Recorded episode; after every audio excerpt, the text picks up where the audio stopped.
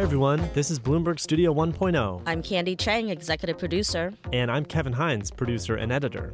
We're doing things a little differently this episode, filling in for our host, Emily Chang. For this episode, we went to Uber's headquarters in downtown San Francisco to record an exclusive interview between Emily and Uber CEO Dara Khosrowshahi. Candy, I thought it was fascinating to be inside the HQ and hear about how many moving parts go into Uber's business. Yeah, and hear how optimistic he is despite a disappointing performance since the IPO earlier this year. Now, this was a wide ranging conversation about driver protests, former CEO Travis Kalanick, Uber Eats, self driving cars, Uber Elevate. Yeah, an on demand helicopter. Now, this interview was a big one. Here's Emily Chang with Uber CEO Dara Khosrowshahi. 10 years ago, Travis Kalanick and Garrett Camp launched Uber Cab, an elite black car service in San Francisco. Within five years, Uber had a shortened name and had completed 1 billion rides. Two years after that, the number grew to 5 billion across 600 cities and 70 countries. It became one of the fastest growing startups ever. Services ballooned to cover nearly all modes of transportation carpool, helicopters, even water taxis. But all that growth came with many challenges. Regulators and taxi drivers fiercely protested Uber's expansion. This on top of multiple investigations for deceiving authorities, price transparency violations, bribery, and reports of sexual harassment. Investors pushed out Kalanick, the once untouchable CEO and founder, and in 2017, former Expedia CEO Dara Khosrowshahi was brought in to fix it. He's brought in new management, worked to rebuild trust and reputation. Still, it hasn't been an entirely smooth ride. A big flashy IPO sparked excitement, but ultimately investors were not impressed. Now the job is to prove them wrong. Joining me today on Bloomberg Studio 1.0 at Uber headquarters in downtown San Francisco, Uber CEO Dara Khosrowshahi. So it's been a long two years. Two years ago, it was announced that you would be replacing Yes. former CEO Travis Kalanick. And even you've admitted you were the unlikely, dark horse, even accidental choice. So, two years later, did they make the right choice? And did you make the right choice? I know I made the right choice, and I hope that they made the right choice. I, I'm confident that they did. Um, this was, you can never prepare yourself for a job like this, and Uber is a once in a generation company. Uh, but it's been a great two years for us. We have resolved all of the governance conflicts that the company had. There were many legal issues that the company was involved with as well. Uh, we got SoftBank in as a partner, and you want SoftBank to be behind you and a big partner and a big investor. Uh, and we have a great investor base. We've taken the company public, uh, and the company revenue, gross bookings have grown 75% since I joined. Uh, we now have a path to profitability, I believe. Uh, so while we've had bumps on the road, uh, and every adventure has bumps on the road, I like where we are, and I especially like the position that we're in now for the next years. there have been bumps on the road, and, and despite all the negative stories, Uber, Lyft, ride sharing companies have been transformational. The big question for you is can Uber be as transformational over the next decade as it has been over the last decade? I think so. I mean, the really what Uber has done is brought transportation and opportunity at this point to what we believe is a small se- segment of population. Listen, we've got over 4 million driver partners all over the world, uh, which is a huge number and it's unparalleled. But we want Uber to be available to everybody. Uh, and what we're doing now is going into the next step of introducing other transportation choices to Uber. We've always gone with pool, but for example, we're testing buses in Cairo now to even bring the price of Uber down to the next level, a dollar, a buck fifty, et cetera. So I guess the question is can Uber be so transformational and stop losing money? I mean, the prices sound very attractive, but can you create a good business where the rides are a dollar, a dollar fifty? Yes, if you look at our rideshare business, it covered our overhead less about $100 million. And so the rideshare business itself uh, is turning quite profitable, and we believe that the profits of the rideshare business not only are going to grow top line, but we believe that you're going to grow bottom line as well. And then there are other businesses, Eats, uh, autonomous, freight, et cetera. These are extraordinary opportunities that we're funding.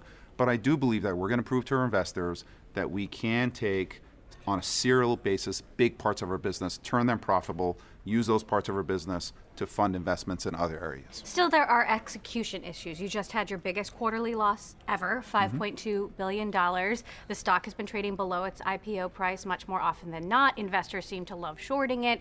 You've got hiring freezes on various teams. You fired some of your, or at least some of your top hires mm-hmm. have left. Mm-hmm. How confident are you that Uber can be profitable, and how uh, quickly? Yeah, I'm, I'm very confident. So I think the losses that we reported, it was a $5 billion loss from an accounting perspective. If you live in accounting world, that's a big loss. I live in the real world. And actually, in the real world, our EBITDA losses, 656, were lower than Q1, and we're on a good path in terms of our EBITDA losses as well. But you're absolutely right. None of this is going to be easy. All of this is going to take excellent execution from all of our teams, marketing, technology, et cetera. And we are going to be demanding our employees to be doing even more with less and to execute incredibly effectively in order for us to grow the top line and the bottom line as well. So, is pricing the main lever that you pull to profitability, or are there other drivers? Scale. Scale. It's, it's getting big when you've got over a billion rides per quarter and you've got trips growing at 35% on a year on year basis, we think we can use technology to be much more efficient. For example, instead of now you're having to email a call center agent or call a call center agent if you have issues, you can just do it in the app. These are technology innovations that allow customers to have a better experience and at the same time they bring down costs. So the combination of growing top line still over 30%, technology innovation to delight the customer and take costs down at the same time. And then good old fashioned efficiency, making sure that our corporate costs don't grow as fast as our revenue. All of those together give you a formula to get to profitability. So Uber's market cap is now 50 some billion dollars. Mm-hmm. There was talk it could be 120 billion dollars. Your compensation is, is in part tied to that. Can you still get there? I believe we can. Uh, short term, Listen, right now, short term, there's nothing that we can do about the stock price. There's an old saying that short term, uh, the stock market is a voting machine, long term, it's a weighing machine. Uh, I am very confident that this team can execute and create a very heavy company that can never be denied. So, when? How long does it take to get I there? think I think it's in the next couple of quarters. Are going to show a roadmap to investors. Uh, but it will take years. This is on a short term game, but I believe that we can demonstrate uh, progress. For example, I talked about our revenue, our adjusted net revenue growth accelerating in the second half of the year. Usually, companies like ours, you don't see uh, revenue growth accelerate, but I talked about our revenue growth accelerating in the second half of the year beyond 30%. Uh, and we've always been consistent in saying that the bottom line, EBITDA, will continue to develop in a positive manner. We're in the midst of escalating trade tensions. How exposed is Uber if the economy falters?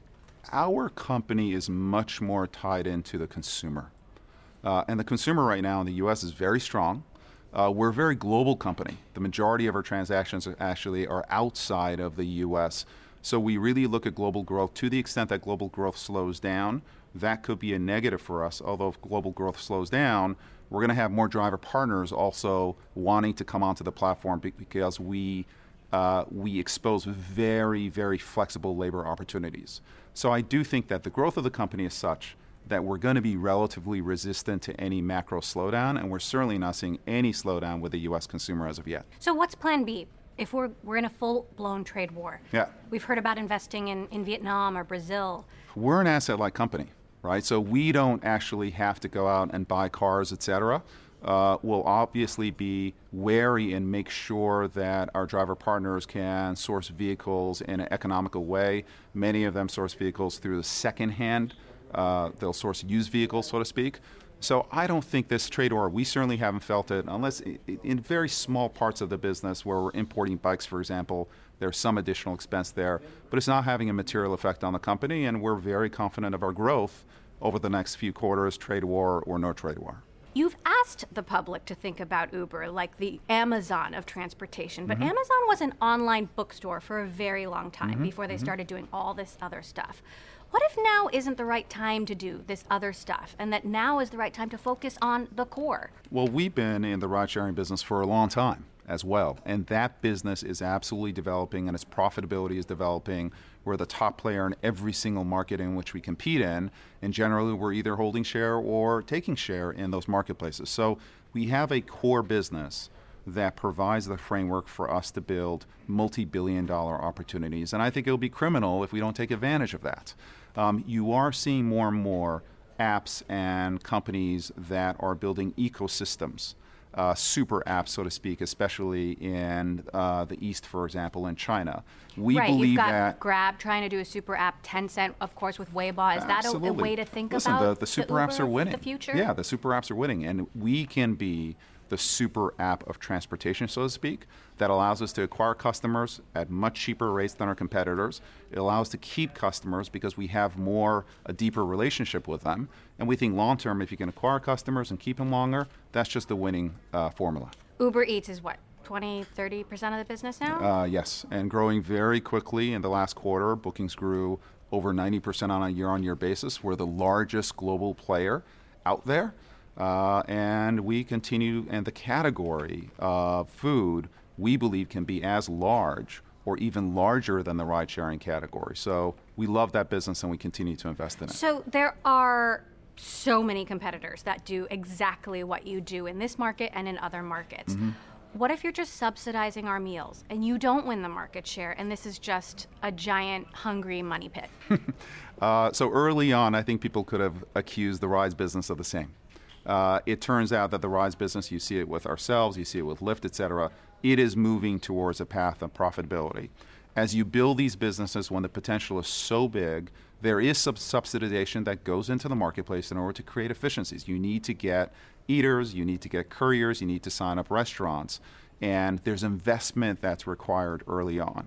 Uh, is there competition? Absolutely. But there's always going to be competition in big categories. We have the advantage because we have hundreds of millions of consumers on the ride side that we can essentially introduce to uh, our brand and let them know that there's more to Uber than just riding, but there's eating and other areas that you can enjoy. Some of the businesses it seems like we hear less about, like scooters, for example. Haven't heard a lot about scooters mm-hmm, lately. Mm-hmm. What's the likelihood you do pull out of some of these businesses? Every business is going to have to execute and carry its weight, so to speak. Uh, we're a big believer in micromobility. It's in the early days. Uh, we believe in electric bikes, we believe in electric scooters, and increasingly, I think the mayors of the large cities all around the world are going to want to be interested in ways of moving people around that don't uh, pollute, uh, that don't create traffic, and we believe micromobility can be part of the solution. Would you curtail international expansion in the short term? Every part of our business has to fight for money. Uh, and if they're not deserving money, they're not going to get it. So believe me, internally, there's lots of creative destruction, there's lots of competition, and if one part of our business isn't carrying its own weight, uh, we will pull back. Listen, we pulled back out of China, and we turned what was a $2 billion investment in cash into what can be a 10 plus billion dollar stake in Didi, which is a very big ride sharing business in China as well. So we are, in the end, we're looking to build a business. We want to build a business the right way. We want to build a business in alignment with our driver partner society, et cetera. But if something's not working, we believe we've demonstrated the financial discipline uh, to make the right call at the right time. You're listening to Bloomberg Studio 1.0. This is Emily Chang's conversation with Uber CEO Dara Khosrowshahi. Coming up, the conversation focuses in on some of the toxic issues at Uber and the challenges Dara has faced in his first two years as CEO. And we hear all about the positives and negatives of a gig economy and why he thinks Uber drivers don't want to be full time employees. And Emily asks Dara if current board member and former CEO Travis Kalanick should still remain on the board. Should he? Stay with us.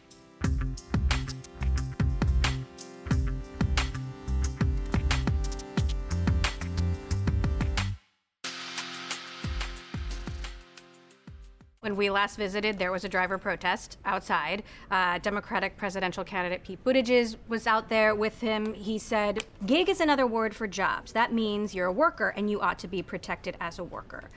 There is support for legislation that would force companies like Uber that rely on contract drivers and delivery people to make them full time. Why shouldn't they be full time? Because they don't want to be full time.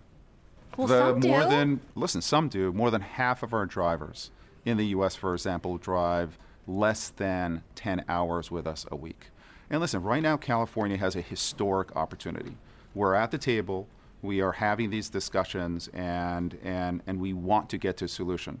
We're offering $21 minimum an hour when you're driving on the platform. We're offering benefits and we're offering a voice as far as um, what how you're going to be treated going forward. It's 21 bucks an hour compared to 12 bucks an hour minimum wage. Okay, this is not this is real money and these are real rights and you get the flexibility that every single Uber driver or courier wants because they can come into the market when they want to or out. Uh, this is a historic opportunity to, I think, revolutionize the gig economy. And I don't think gig is a type of work. To say that there's only one way to work and everyone needs to be full time, et cetera, I don't think that's that's correct because it takes away flexibility, and flexibility is absolutely something that all of our drivers prize. And can you give them flexibility and give drivers and riders safety at the same time? If uh, the legislature, you know, uh, works in the interest of making something happen, absolutely. And you know that we're making very significant investments in safety as far as the safety center, tracking your ride, et cetera. And we believe that we are the leader in safety uh, as far as transportation goes in the world, and we'll continue to invest very aggressively there. So, we're going to talk a little bit more about the future, but before we go there, I want to talk a little bit more about the past. The Uber you took over had some toxic cultural issues, illegal payoffs to police officers, violence, sexual assaults, even murder on the platform, angry taxi drivers, and a management team that turned a blind eye to much of it in the name of growth at all costs, so called brilliant jerks, if you will. And yet, there are some people who say that leadership was bolder, brasher, bigger thinking, maybe better. How do you respond to that? I think time will tell. And I think that you need different kinds of management for different uh, times in the development of a company. Listen, the management, every management has their faults. I've got my faults, and every management team at the time has their faults. But the fact is, they built a great company, and now they've handed it to me, and I've got to take that great company and make it even greater. Uh, I think I'm up for the job, and while they made their mistakes, the fact is that they built a great brand uh, that had weaknesses and has incredible strengths. It's my job to take it to the next level. Anthony Levandowski, the guy who ran the trucking business that Uber bought, was just charged with stealing self driving technology from Google, stealing trade secrets. What do you make of those charges? Um, I wasn't here when we brought Anthony on board. But what I do know is that we went to incredible depths to make sure that any information that Anthony might have acquired from Google, and it sure looked like he did, didn't make it over to our company. That was our responsibility, and I think we were incredibly diligent in making sure that we were not guilty of anything that could be nefarious one way or the other. We think that when you build, you got to build the right way. Uh, Anthony's an incredibly talented person. It didn't work out, but I do think that we did the right thing within these walls. Now, the person who was here and spearheaded that acquisition, and which might cost Uber $100 million and mm-hmm. has already cost mm-hmm. some credibility, is still on the board, Travis Kalanick. Mm-hmm. I asked you this on IPO day, but I feel like I have to ask it again. Do you question Travis's position on the board? I think that you know, I am going to live in the here and now. Uh, Travis has an incredible amount of historical knowledge about the company. Uh, he's incredibly bright, uh, as are our other board members. And I use him at the board. He's a very strong advisor, and his background of the company is incredibly useful, and I think he's supportive. Uh, you know, ultimately now we're a public company, and the shareholders are going to get to pick their own board and that governance process will take care of itself going forward. So you talk to him often? I talk to him usually during board meetings and once in a while uh, offline, absolutely. But he's on the board for now? He's, he's on the board for now, and he's going to be on the board tomorrow. You're listening to Bloomberg Studio 1.0. This is Emily Chang's conversation with Dara Khosrowshahi, Uber CEO. Up next, we look to the future of transportation and hear about Uber's next big ideas. We learn more about Dara's 10 year plan for Uber, which includes autonomous vehicles, revolutionizing freight, and the technological innovation that it will take to get us there. And does Uber's profitability depend on the advent of self driving technology? Stay with us.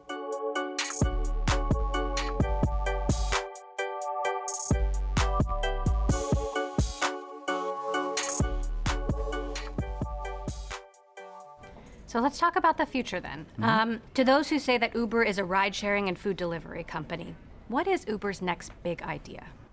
I think that the ideas that we have right now in this building are plenty big ideas. We've got ride sharing, we've got food delivery, we've got micromobility, we've got autonomous, uh, we've got freight revolutionizing how uh, truckers move around and how shippers ship product all over the world. We've got Elevate as well. We have an enormous number of big ideas, and now it's execution time.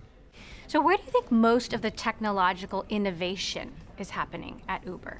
It is happening all over. What's unique about our business is that we're a combination of the digital and the physical, uh, and the two coming together in unique ways. So we have very interesting, for example, machine learning algorithms that are looking at supply and demand, live supply and demand in a city, uh, what riders are looking for and where they're located, and then giving uh, our drivers guidelines as to where to go in order to meet that demand this matching of supply and demand in a dynamic way and the pricing that we have is something that's unique. We continue to innovate there, and then we innovate in very, very different spots, such as Elevate, as to how we can bring together different modes of transportation and tie them together walking, driving, to helicopter, for example, now to JFK. So you're in charge of not just visualizing the future of transportation, but trying to get there and create that future. When you look into the future, what does the future of transportation look like? We think we can bring it together. I believe that we can have that singular app where every morning when you wake up, any way that you want to get from point A to point B, we can give you the information that is relevant to you with live pricing, inventory, etc. We now have mass transit in the app. So we're going to tell you mass transit, you can take a subway, you can take a bus, you can take an Uber, you can take a pool, and you know if it's a long enough trip, you can take an Elevate as well. We are uniquely positioned as a company to have all that information together, and we can do the same thing for transportation. We can do the same thing for local commerce, and with Eats, restaurants are only the beginning, and we can do the same thing for logistics. No other company in the world is positioned to solve local transportation, local commerce, and logistics as well and I think we're in a spearhead position to do so. So, where's Uber in five years, 10 years? There's so much innovation and so much change going on that I'd have a hard time predicting for you what's going to happen in the next year, right? Uh, but I do think that what you will see us is increasingly going into multi- multimodal modes of transportation. We are going to open up our marketplace to third party transportation providers because we're not going to do it all ourselves. I think we're going to be much deeper partners in uh, with the cities in which we operate. We want to bring demand to public transit as well. Uh, we're going to have a much better enterprise solution as well, both in terms of businesses and health.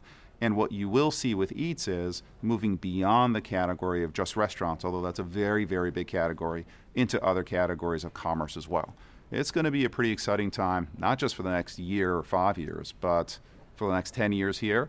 Uh, and it's really up to the teams here. It's my job to bring together the talent who can help me envision that 10 year future. And does the future of profitability, does profitability depend on self driving car technology, the advent of self driving ca- car technology, or are those two things separate? I think, oh, I think we can get to profitability before self driving, for example, becomes the majority of trips. But I think that if you look forward and if you want to bring safety on the road, increase it because the number of people who die in accidents in the U.S. and abroad, um, there's just no reason to have that many people hurt.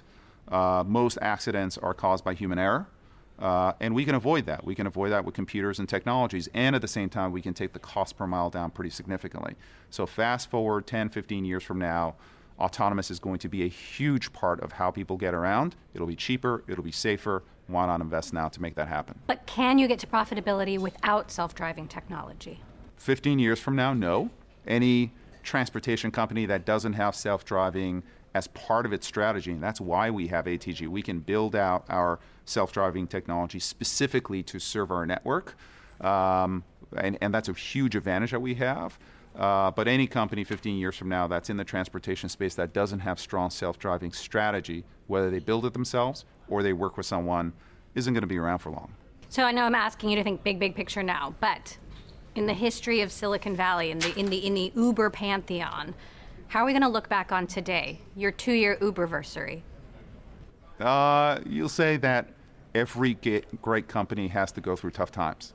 Uh, you know, you look at Facebook, you look at Amazon, even five years after their IPO, all of them went through periods where companies are tested. This is this is the moment where uh, the mettle of Uber is tested, and I'm very confident that we're going to come out of this stronger than we ever have been before.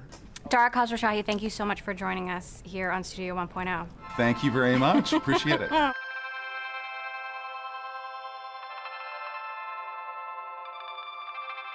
Studio 1.0 is produced and edited by Kevin Hines. Our executive producer is Candy Chang. Our managing editor is Danielle Culbertson.